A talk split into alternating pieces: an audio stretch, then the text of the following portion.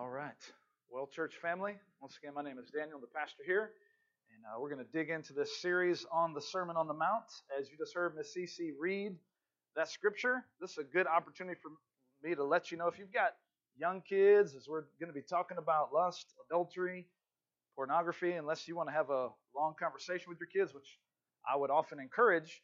But uh, when I'm when I pray, if you're like, uh, my kid's not ready for that, um, you can go to the back and see one of our ushers. They can get your uh, child there checked into Forge Kids. If you got a young kid in here that's like, okay, I'm ready for that. So um, we're on this series in the Sermon on the Mount, and uh, and this is perhaps Jesus' most uh, well-known teaching and, and, set of uh, sermons, if you will. It goes from Matthew five to Matthew seven, and it's really about. We said we got to change our language, right? Because we often will say Jesus came into the world and, and, and didn't travel more than a few hundred miles away from his home. He, he never tweeted anything uh, or got on a camera or wrote a book or did anything like that. And he spent his time with 12 disciples and made more disciples, and yet he changed the world. And people often say he turned the world upside down. But we actually said that's wrong. That's wrong. It's bad language, right? We got to correct our language. Jesus came, the world had been turned upside down because of what sin had done in it. Jesus came and he turned the world right side up. And that's really what the Sermon on the Mount is all about. And he begins in Matthew chapter 5 with the attitudes of kingdom people. Those who claim the name of Jesus Christ will have this attitude, the be attitudes, right? Like to say, it's what your attitude should be if you're a believer. It's bad grammar, but good theology, amen? And uh, and so he goes through, right? And you and if you have a Bible there and you're looking in Matthew 5, right, you see right? It's it's blessed are the poor in spirit, blessed are the meek, blessed are the pure in heart, blessed are those who mourn. And um and those are the attitudes of those people who are Christians.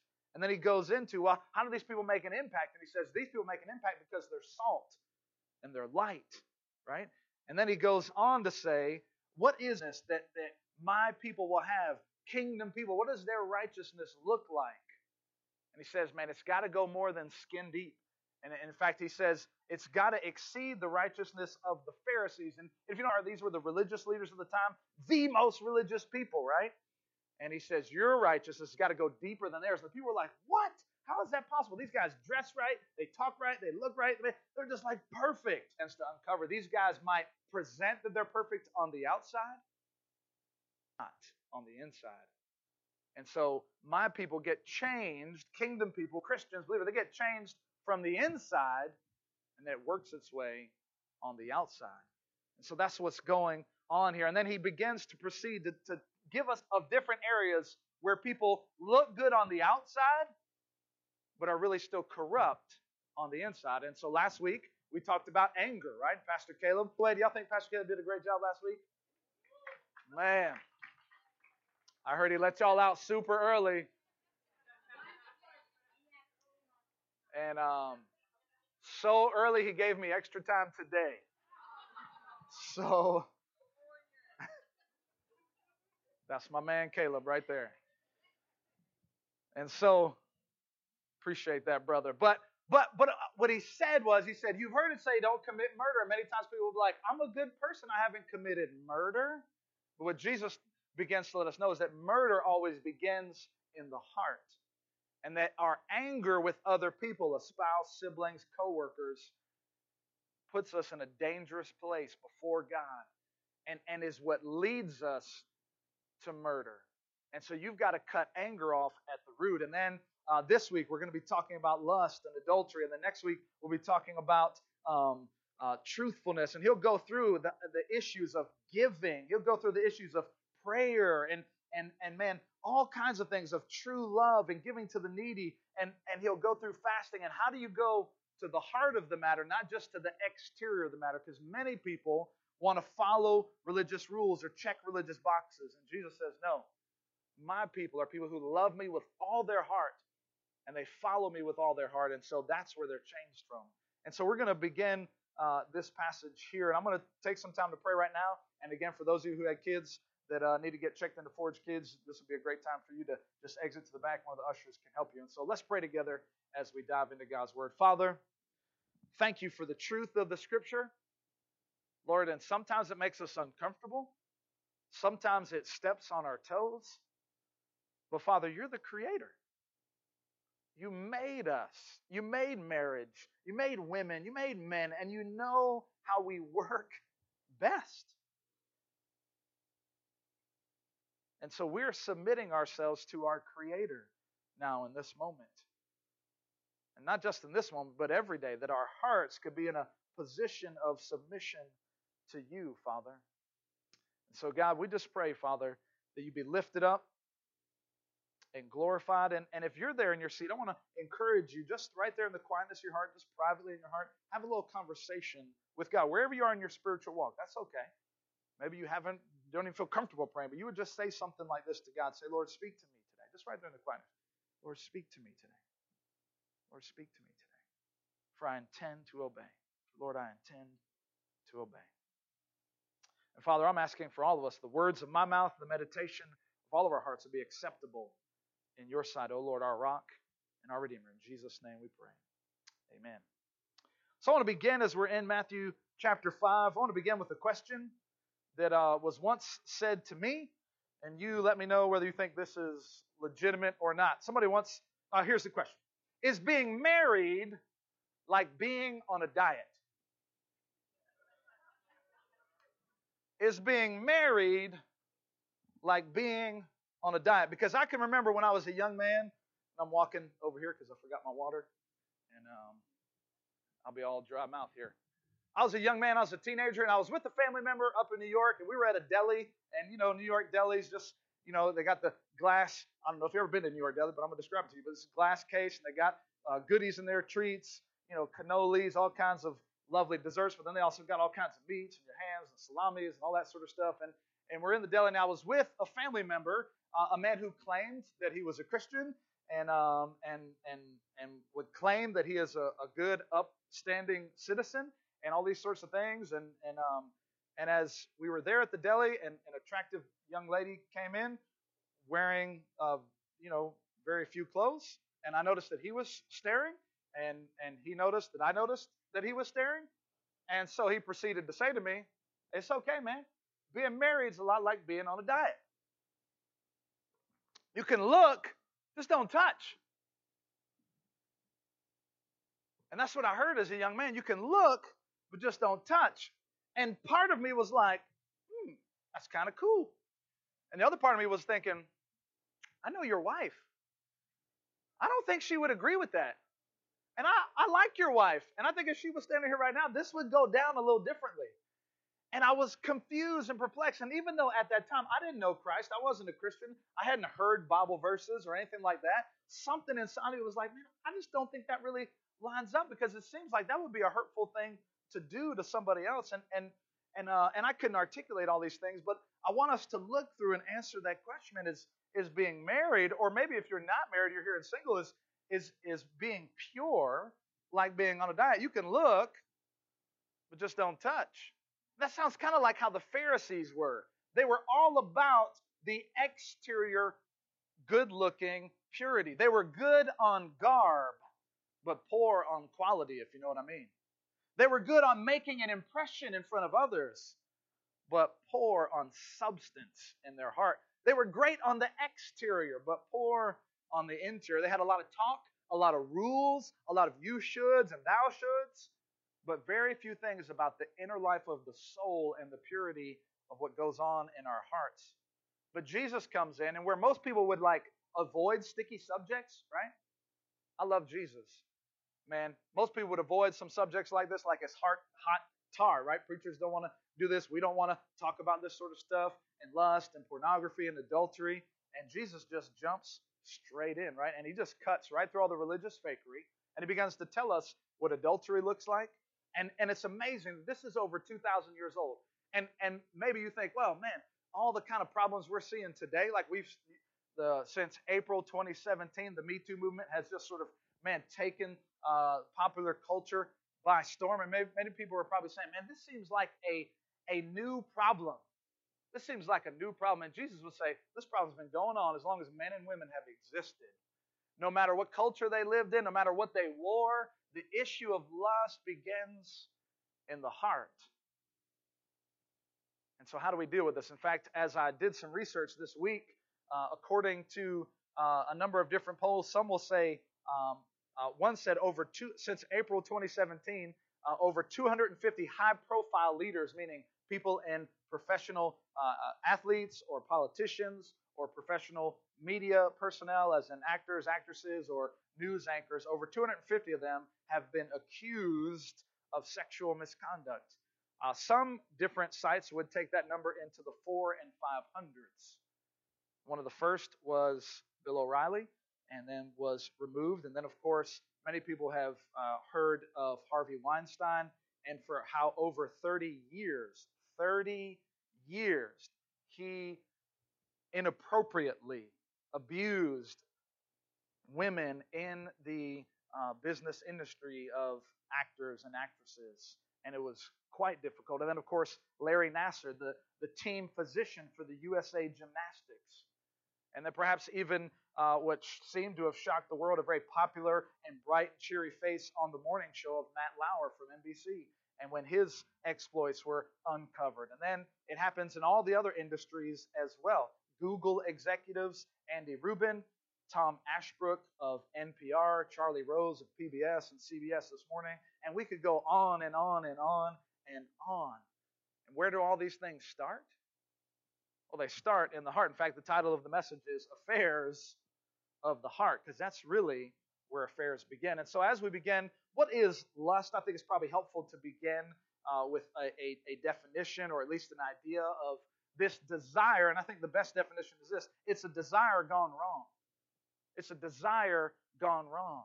And people can lust over a lot of different things. Lust is not always just physical or sexual, right? People can lust over food, right? There isn't even a word called food porn. I mean, maybe you didn't know that, but it's legitimate. And, uh, and, and it's a desire, a good desire that God has given us, gone haywire, gone away from His design. The, the gift of physical intimacy and sex was created by God to be enjoyed by His people. Sometimes we think, oh, we got like this Victorian mentality, like, oh, sex is bad and good people don't do it or talk about it and all that sort of stuff. And that's not biblical. Where God is un- unashamed to talk about. It. He made him, so it doesn't make him. So it might make you and I squirm and get all uncomfortable, but doesn't make God feel that way. It's His good gift, and in the boundaries of marriage, He said, is the right place to exercise that gift. In the same way, food is good, right? Food is not bad, and it's meant to be used appropriately in the boundaries of the right amounts and calorie intakes and all those sorts of things. So the same thing is true here. But lust is a desire that has gone haywire. And it does two things, and specifically as Jesus talks about sexual lust here, it does two things I think that are harmful. And so if, if you want to think about these, it it dishonors the object. It dishonors the object that it lusts for. It says, if, if a person is lusting after another person, it says, I don't care anything about you as a person. I don't care about your brain. I don't care about your heart. I don't care about your personality. You are an object to satisfy my desire. It dishonors the object. And that's, that's what's wrong with, with my family member sitting with me in a deli in New York saying, You can look, but just don't touch. And, and if I'm looking and staring, I'm using that person as an object. And that makes it really difficult to love people when you view them as objects, right? You view them as objects for your pleasure, for your desires, instead of a person to be loved, to be respected, to be encouraged, to be treated with kindness and dignity. You have worth. But no. And so lust is a problem because it dishonors that person. And then secondly, it's a problem because it disregards God's commands, right? I mean, essentially, God has said, hey, this is the appropriate arena for lust, uh, for physical intimacy and for sex. And, and we've just said, no, God, I don't, I don't think so. I'm just going to stiff arm you. And so, really, when we're dealing with the issue of lust, it's a disregard for God. It's saying, God, I don't care what you think. Even though you made me, even though you went to the cross and you died for me, I really don't care what you think. And so it's harmful to others. People say, well, it's not a big deal just by looking at another person or, or looking at pornography. I'm not hurting anybody. But you're damaging yourself, you're damaging your soul, and you're dishonoring the king because he's given us instructions on how to operate. And again, it's treating that person as if they're an object. And so, yes, pornography does hurt people, and lust does hurt people. That's why it's wrong to look on them with lust. And so, all right, enough enough of. Let's just dig into the text here um, because I feel like um, that's really where we need to be because this is the Word of God. Amen. Join with me in verse 27 so we can uh, navigate the text here and make some application. It says this, verse 27. You have heard, you have heard that it was said, and this is common in this section of Matthew. You have heard it was said, what? You shall not commit what? Adultery. And this is a quotation from the Ten Commandments as well as other places in the scripture. And, and these guys are quoting the scripture when they say that. But they would just leave it there on the surface. And many times I think they would be like my family member who said, Yeah, I'm not committing adultery. Just not a big deal. Just look and gaze and let your mind do whatever you want to do. And, and you are clean. You, are, you have met the, the letter of the law. But Jesus says, Let's go to the heart of the matter. And so he says in verse 28, right? Verse 28, he says, But I, but I say to you. How is Jesus able to say, I say to you, with this kind of authority? Because he is the Son of God. He's God in the flesh. And he says, Let me tell you what God really meant. Let me explain to you because your religious teachers have misguided you. Let me tell you what I really meant. But I say to you, everyone who looks at a woman with lustful intent has already committed adultery with her where? In his heart. This is revolutionary, right? I bet people, I mean, maybe you grew up and you've heard this verse before or heard something before, but I bet these folks are sitting around like, mind blow. I can't believe he just said that. Because I know, what's it, man? I, I, I know how he talks, I know how she talks, and man, this is revolutionary. And, and what Jesus is saying is being a kingdom citizen, being a follower of me, is about being righteous on a heart level, not being some hypocrite who gives lip service to, yes, I uh, don't commit adultery, but in my heart I do all these things. And so one person has said it's a heart issue, not a body part issue. Another person said he's talking about adultery in your head, not just adultery in the bed. So Jesus says every person who has looked at a woman with lustful intent has already committed adultery with her heart. And then look at with me at verses 29 through 30. It says this 29 through 30. He says, If your right eye causes you to sin, tear it out and throw it away. For it is better to you, better it is better that you lose one of your members than your whole body be thrown into hell. Verse 30. And if your right hand causes you to sin, cut it off, throw it away. It is better that you lose one of your members than your whole body go to hell. Man, this is serious, right? This is this is a big deal. People are like, man, if we did this, let's just be honest. There would be every single male would have no eyeballs left, nor hands. And listen to me now the issue of lust and pornography are not just issues for men to deal with, women deal with them uh, often in different ways, but they still deal with these issues because it's not just a body part issue, it's a heart issue. And, and lust and desire for something that is not ours and, and, a, and a desire turned in the wrong way happens in all of our hearts, both men and women. And so I believe that he gives us some very practical steps here in this passage. I want to lay out for you to write down and I'm uh, going to use the acronym LIVE because God, the Bible says God came so you may have life, not be uh, in freedom and bondage to lust and, and to slavery, but that we might actually live. And so it's a little acronym here, L I V E, and you can write down the first one here. How do we avoid temptation? How do we avoid lust? Number one, learn. That's the L. Learn to flee temptation. How do we live? We got to learn how to flee temptation. The Bible tells us over and over uh, to flee temptation, to just get out of there and run. In fact, maybe you're familiar with the old story of a man named Joseph in the Bible. He was sold by his brothers into slavery, and there as a slave, he did such an excellent job. He was left in the house by his master all the time. But he was left in the house with his wife's master. And the wife had lust in her heart. Allah, reminder that it's not just a male issue. And so she came after Joseph and pursued him on a number of occasions. And finally, he cornered, uh, she cornered Joseph. And she said, Come to bed with me. And you know what Joseph did?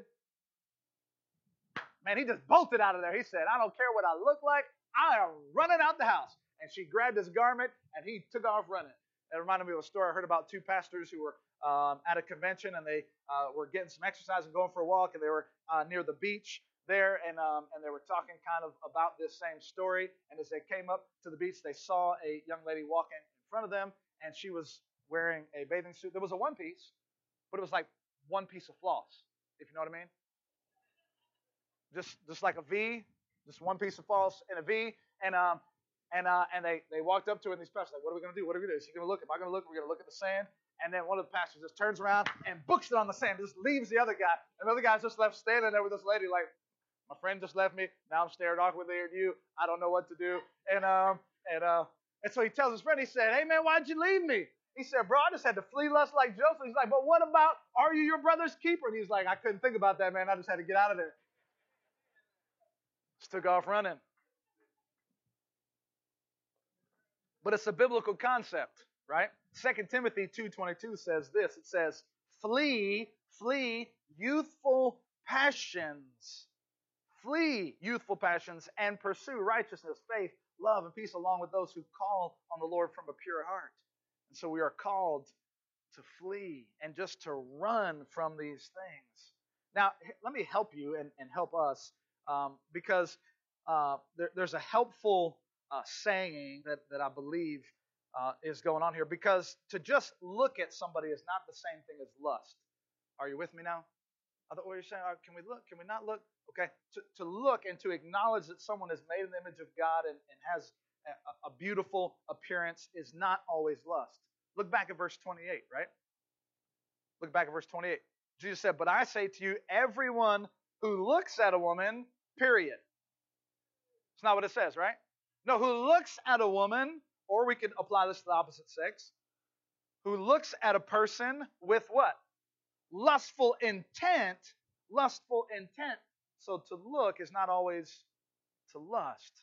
In fact, there is a very helpful organization that helps people uh, get out of the addiction of pornography because just in case you didn't know, it is prevalent, it is rampant with kids, rampant in churches, rampant with men, and even women. And so it is Triple X Church. No, that's not a bad website. XXX Church.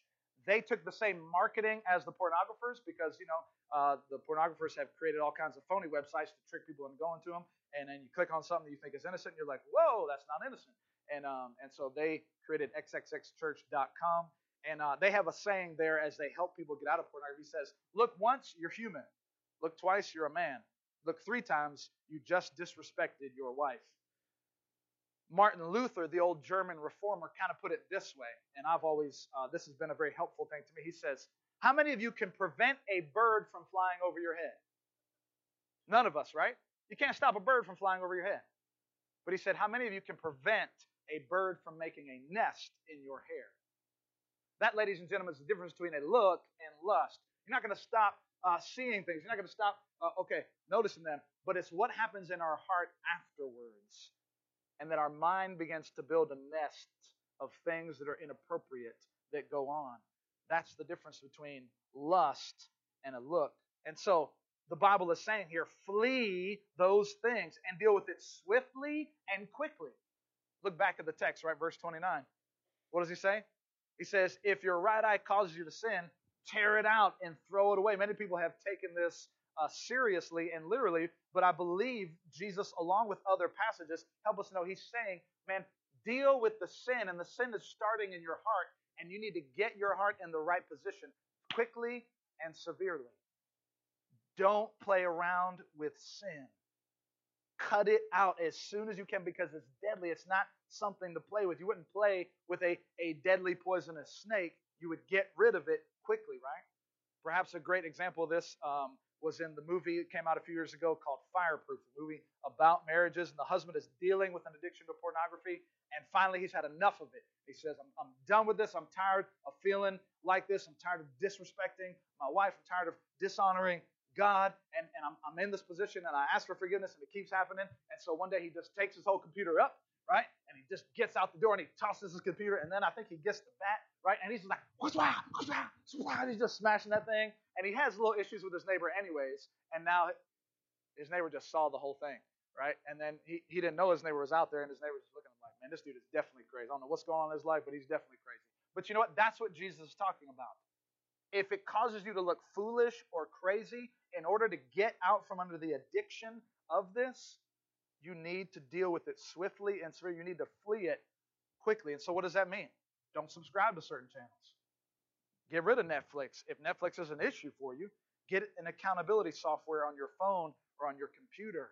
And I don't mind telling you that as a man, I, I, grew up with an addiction to pornography. It was part of my family history, and, and I spent years addicted to pornography. And praise God, when I became a Christian, God delivered me from that.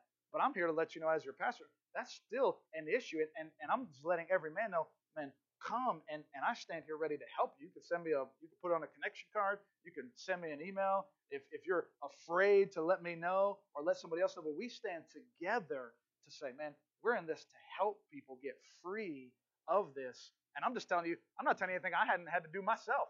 I've had to just say, nope, not getting those. Nope, not looking there. No, not going there. And people are like, Mackie, why are you so weird about that sort of stuff? Because I know the bondage that I was in for many years, and I'm not trying to go back into slavery. So y'all can look at me like I'm stupid, but I'm not going there with you. I'm not getting that magazine. I'm, I don't have those channels. Why? Because I'm so spiritual? No because I'm so weak. And I'm just tired of being a fool, getting caught in slavery again. I'm just seeking God's help. And so, man, we learn to flee temptation. Learn to flee temptation. Appreciate that. Clapping for my addiction. All right. no, I know, I know, I know, I know what y'all mean. And and and again, we want to continue to navigate this, which brings us to the next point. So Li the letter is I. Invite others to help you. Invite others to help you. We have got to get accountability. I have had to have accountability. We must get accountability. Invite others to help you. And this perhaps seems like the most scariest thing in the world. But I can I tell you, just honestly, what's happened to me every time?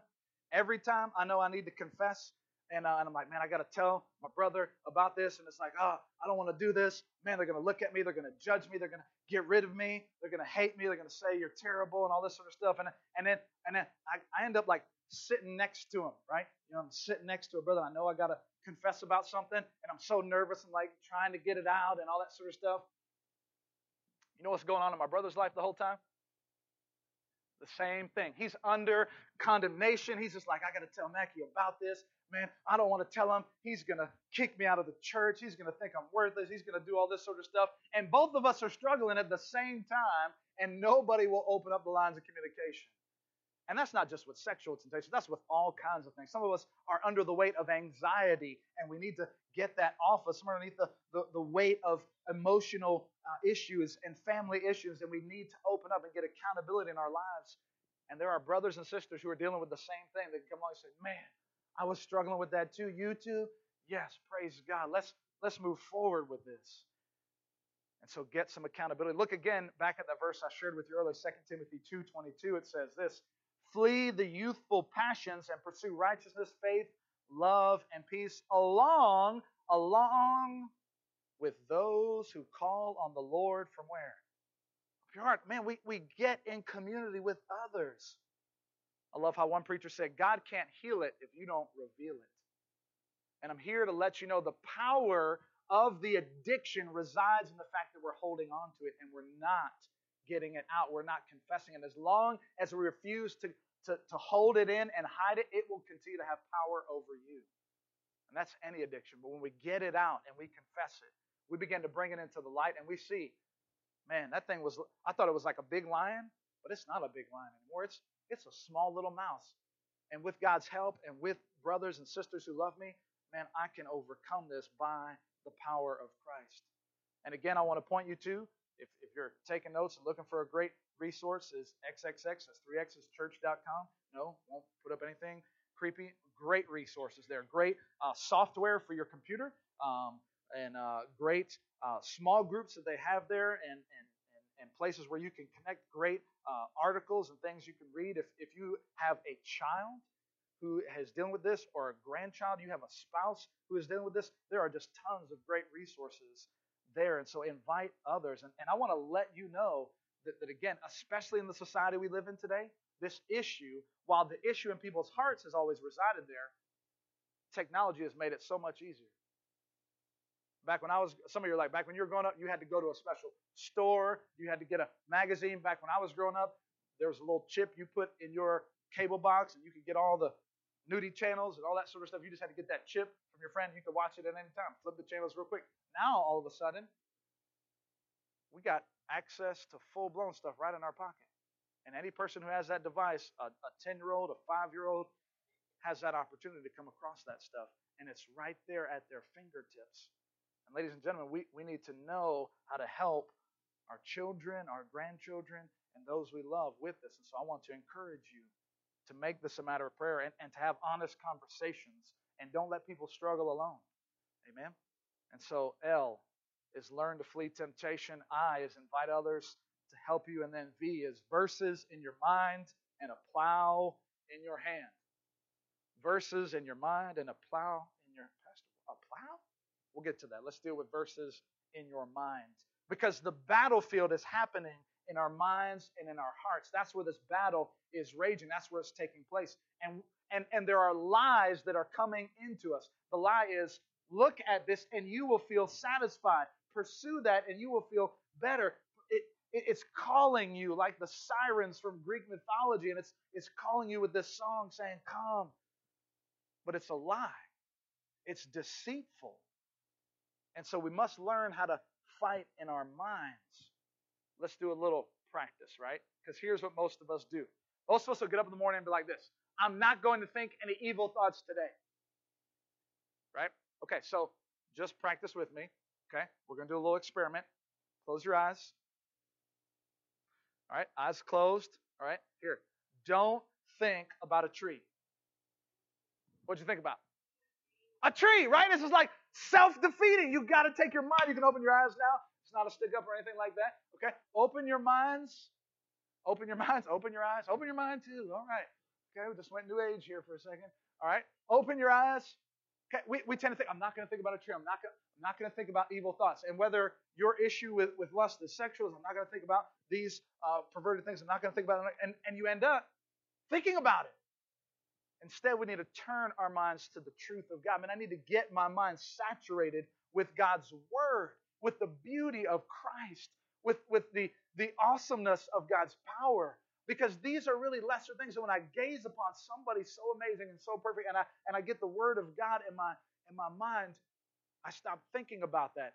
And now it is a battle, I will tell you that, but saying no, and this is what uh, one uh, Pastor John Piper wrote in an article. He says, saying no will not suffice. You must move from the defensive position to the offensive position. Fight fire with fire. Attack the promises of sin with the promises of Christ.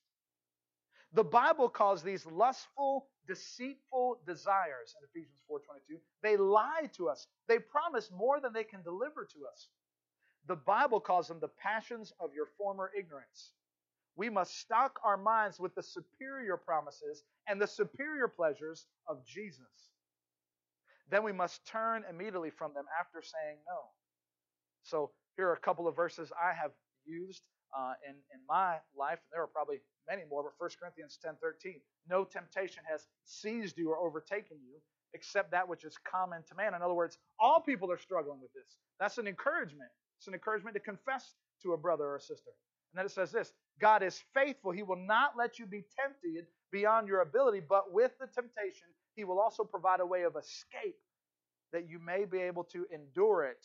Or some translations will say to stand up under it. And when I memorized it back in the NIV when I was young, I always pictured it like Satan is trying to throw a net around me, right? Trying to catch me in his net like a fishing net. And then the end of that verse says, God will always provide a way of escape so you can stand up under it. I always pre- like like Christ was lifting it up, like, come on out this way. You know, I got a way of freedom for you. You just got to follow me. So that's a great verse to memorize and put in your mind. Job 31 1 says this I've made a covenant with my eyes not to look lustfully at a young woman. That's Job 31 1. Then Psalm 63 3. Because of your stead or because your steadfast love is better than life, my lips will praise you. And again, we begin to fill our minds, we begin to fix our eyes on Jesus. And then uh, Pastor John Piper writes this. He says, This is where many of us fail.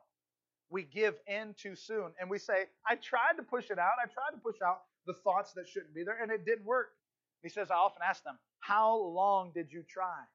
How hard did you exert your mind against this temptation? The mind is a muscle, and the more you flex it, the stronger it gets. Be brutal with it. That's what Jesus means by tear out your eye or cut off your hand. Be brutal with it. Hold the promises of Christ before your eyes. Hold it. Hold it there and don't let go. Keep holding it. How long? As long as it takes. For Christ's sake. Fight till you win. Then he goes this. If there was an electric garage or a garage door coming down on your child and you were to run in there and hold it up and hold the weight so that your child could be free, how long would you hold the garage door? Until your child got out free. Well, the same is true there. You would hold it until you could get help. You would hold it and hold it and hold it. Hold Christ, hold the truths of Scripture before your mind, and set your mind, as the Bible says, on things above, not on the things of this earth. And so, verses in your mind. The second part is a plow in your hand. What does that mean? Well, as someone once said, lust often grows in the garden of leisure. Lust often grows best in the garden of leisure. If you're familiar with King David in the Bible, one of the greatest kings, the Bible says a man after God's own heart. It was after he had been so successful. And the Bible says at the time when the kings went off to war, in other words, he was used to staying active and having his mission and his purpose in front of him. And now he had a bunch of free time. And he had too much leisure. And he was up on the top of his roof and he saw a young lady bathing. And instead of just looking and turning, he looked and he lusted and he continued to pursue that. And he eventually committed adultery with that lady lust grows fast in the garden of leisure. And so he says, find good work to do and do it with all your might. Do not be slothful in zeal, but be fervent in the Spirit, says Romans 12. Be steadfast, immovable, always abounding in the work of the Lord, says 1 Corinthians 15. Abound in work. Get up and do something. Sweep a room. Hammer a nail when temptation is, is at your door. Write a letter to somebody. Fix a faucet. Call your spouse. And do it all for Jesus' sake you were made to manage and create and live life on mission. Pray for lost people. Pray for your family members. Christ died to make you zealous for good works. And so displace the deceitful lust with a passion for good deeds. And so put verses in your mind and put a plow in your hand. Get to work, right? Notice again, I've been using this verse, 2 Timothy 2.22. But it says this, flee the youthful passions. And then it says what? Pursue means go hard after. Go hard after what? Righteousness, faith, love, and peace. Pursue those things. Don't just stand there, right? And, and be attacked by temptation, but get out of there and move away and pursue godly things. then the final piece is this. And so L, right, is we're going to learn to flee. Eyes, invite others to help you. V is verse in your mind, apply in your heart. And then E is examine your pain in light of the gospel. What? Examine your pain in the light of the gospel. What do you mean, pain, Pastor? Here's what we need to know lust is often, often not about sexual issues. Lust is about the brokenness in our hearts that we're using sexual issues as medication to try and solve because sex, especially in a modern technological society, is so easy, it's often free and cheap, it becomes the drug of choice for many people to feel better about the brokenness and the pain. We've got to get to the root of the issue. What is the root of the issue? Well, let's look at what the gospel has to say, right?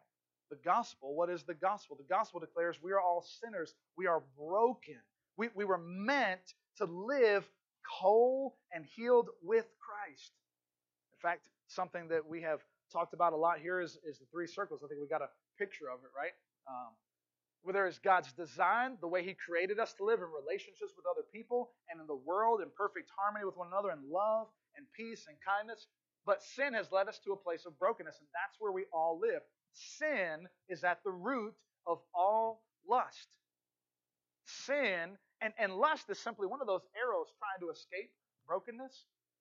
But the reality is, you know as well as I do, sin and lust and, and, and money and success and other relationships, we get out of the brokenness temporarily, and then what happens? man, it just snaps us right back in. And, and, and, we are stuck in our brokenness. So, what is the cure for our sin? What is the cure for our brokenness? It is the gospel of Jesus Christ. He has come down from heaven to earth. He died on a cross and then he rose again. And our response, the good, gospel means good news, freedom from the things that enslave us. And what is our response? We are to repent, meaning I turn from that, I turn from that lie, and I believe, I trust my life to Christ. And then we're on this journey of growing and going. Amen. and so, the root of lust is really sin. In fact, another author, Jon Bloom, writes this. He says, The driving force behind lust is frequently misunderstood. The human sexual drive, while strong, is not the dominant power in lust. Sin is the dominant power, and various kinds of sin seize or infect our God given sexual desires in order to gratify our selfishness. This is why lust can be so difficult to fight, he says. Our sexual drive can be infected by many different kinds of sinful viruses, I like to call them, resulting in multiple variants of lust. What helps us fight lust one day may not help us fight it the next day because a different virus is infecting the sexual drive that God has given to us.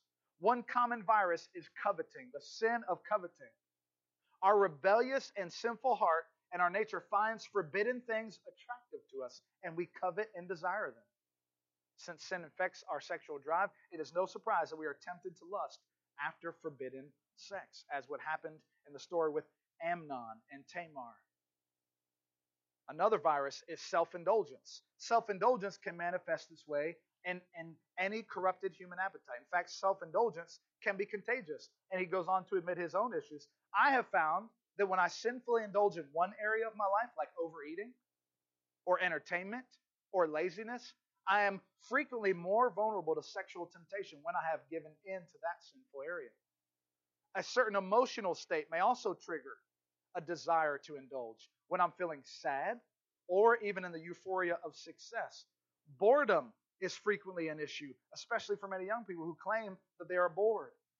Self pity, when I feel pity for myself, I want to feel better, and so I look to sex or lust to gratify me. When I'm discouraged because my life is not going the way it is. When I'm angry, we could go on and on. He says a host of other sin viruses can infect us and become manifest through the sexual drive. Lust can be fueled by a desire to wield self exalting or dominance or manipulative power over other people, as we've seen in our society by powerful um, politicians and those within uh, the entertainment industry. They want to exert their dominance over other people. And so we go on. And so we can't just hide from the temptation. We have to come back to the gospel because there is a lie we're believing and there's a truth that we need to trust Christ for. Fact, it was St. Augustine who dealt back in, in, in uh, the early hundreds AD, St. Augustine, who was uh, a bishop at the church at Carthage, North Africa, he says, Carnal lust rules where there is no love of God, no treasuring of Christ. So, what are we called to do? We're called to come back to the gospel. The beauty of the gospel says this, right? I love this. 1 John 1 9, we'll show it on the screen for you. The beauty of the gospel says this if we confess our sins, if we confess our sins, he is faithful and just and will what? Forgive us our sins and cleanse us from how much of our unrighteousness?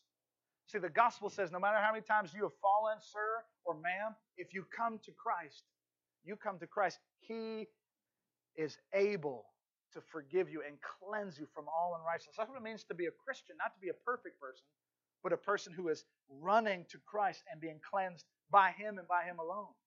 And then I love what Romans 8 1 says, right? There is therefore now no condemnation, no condemnation for those who are where? In Christ Jesus. And that's the beauty, and that's the good news, ladies and gentlemen, that you can share with your neighbors, with your children, with your spouse. That's the good news that we all need to hear as human beings is that when you come to Christ, He can free you, and there is no condemnation when you come to Him. And when you come to Christ, because He died on the cross and rose again, and you submit your life fully to Him, and you confess, He will cleanse and forgive you. There is no sin that cannot be forgiven. There is no lust that has gone on in your heart, in your past, this morning, this afternoon, that Christ cannot forgive.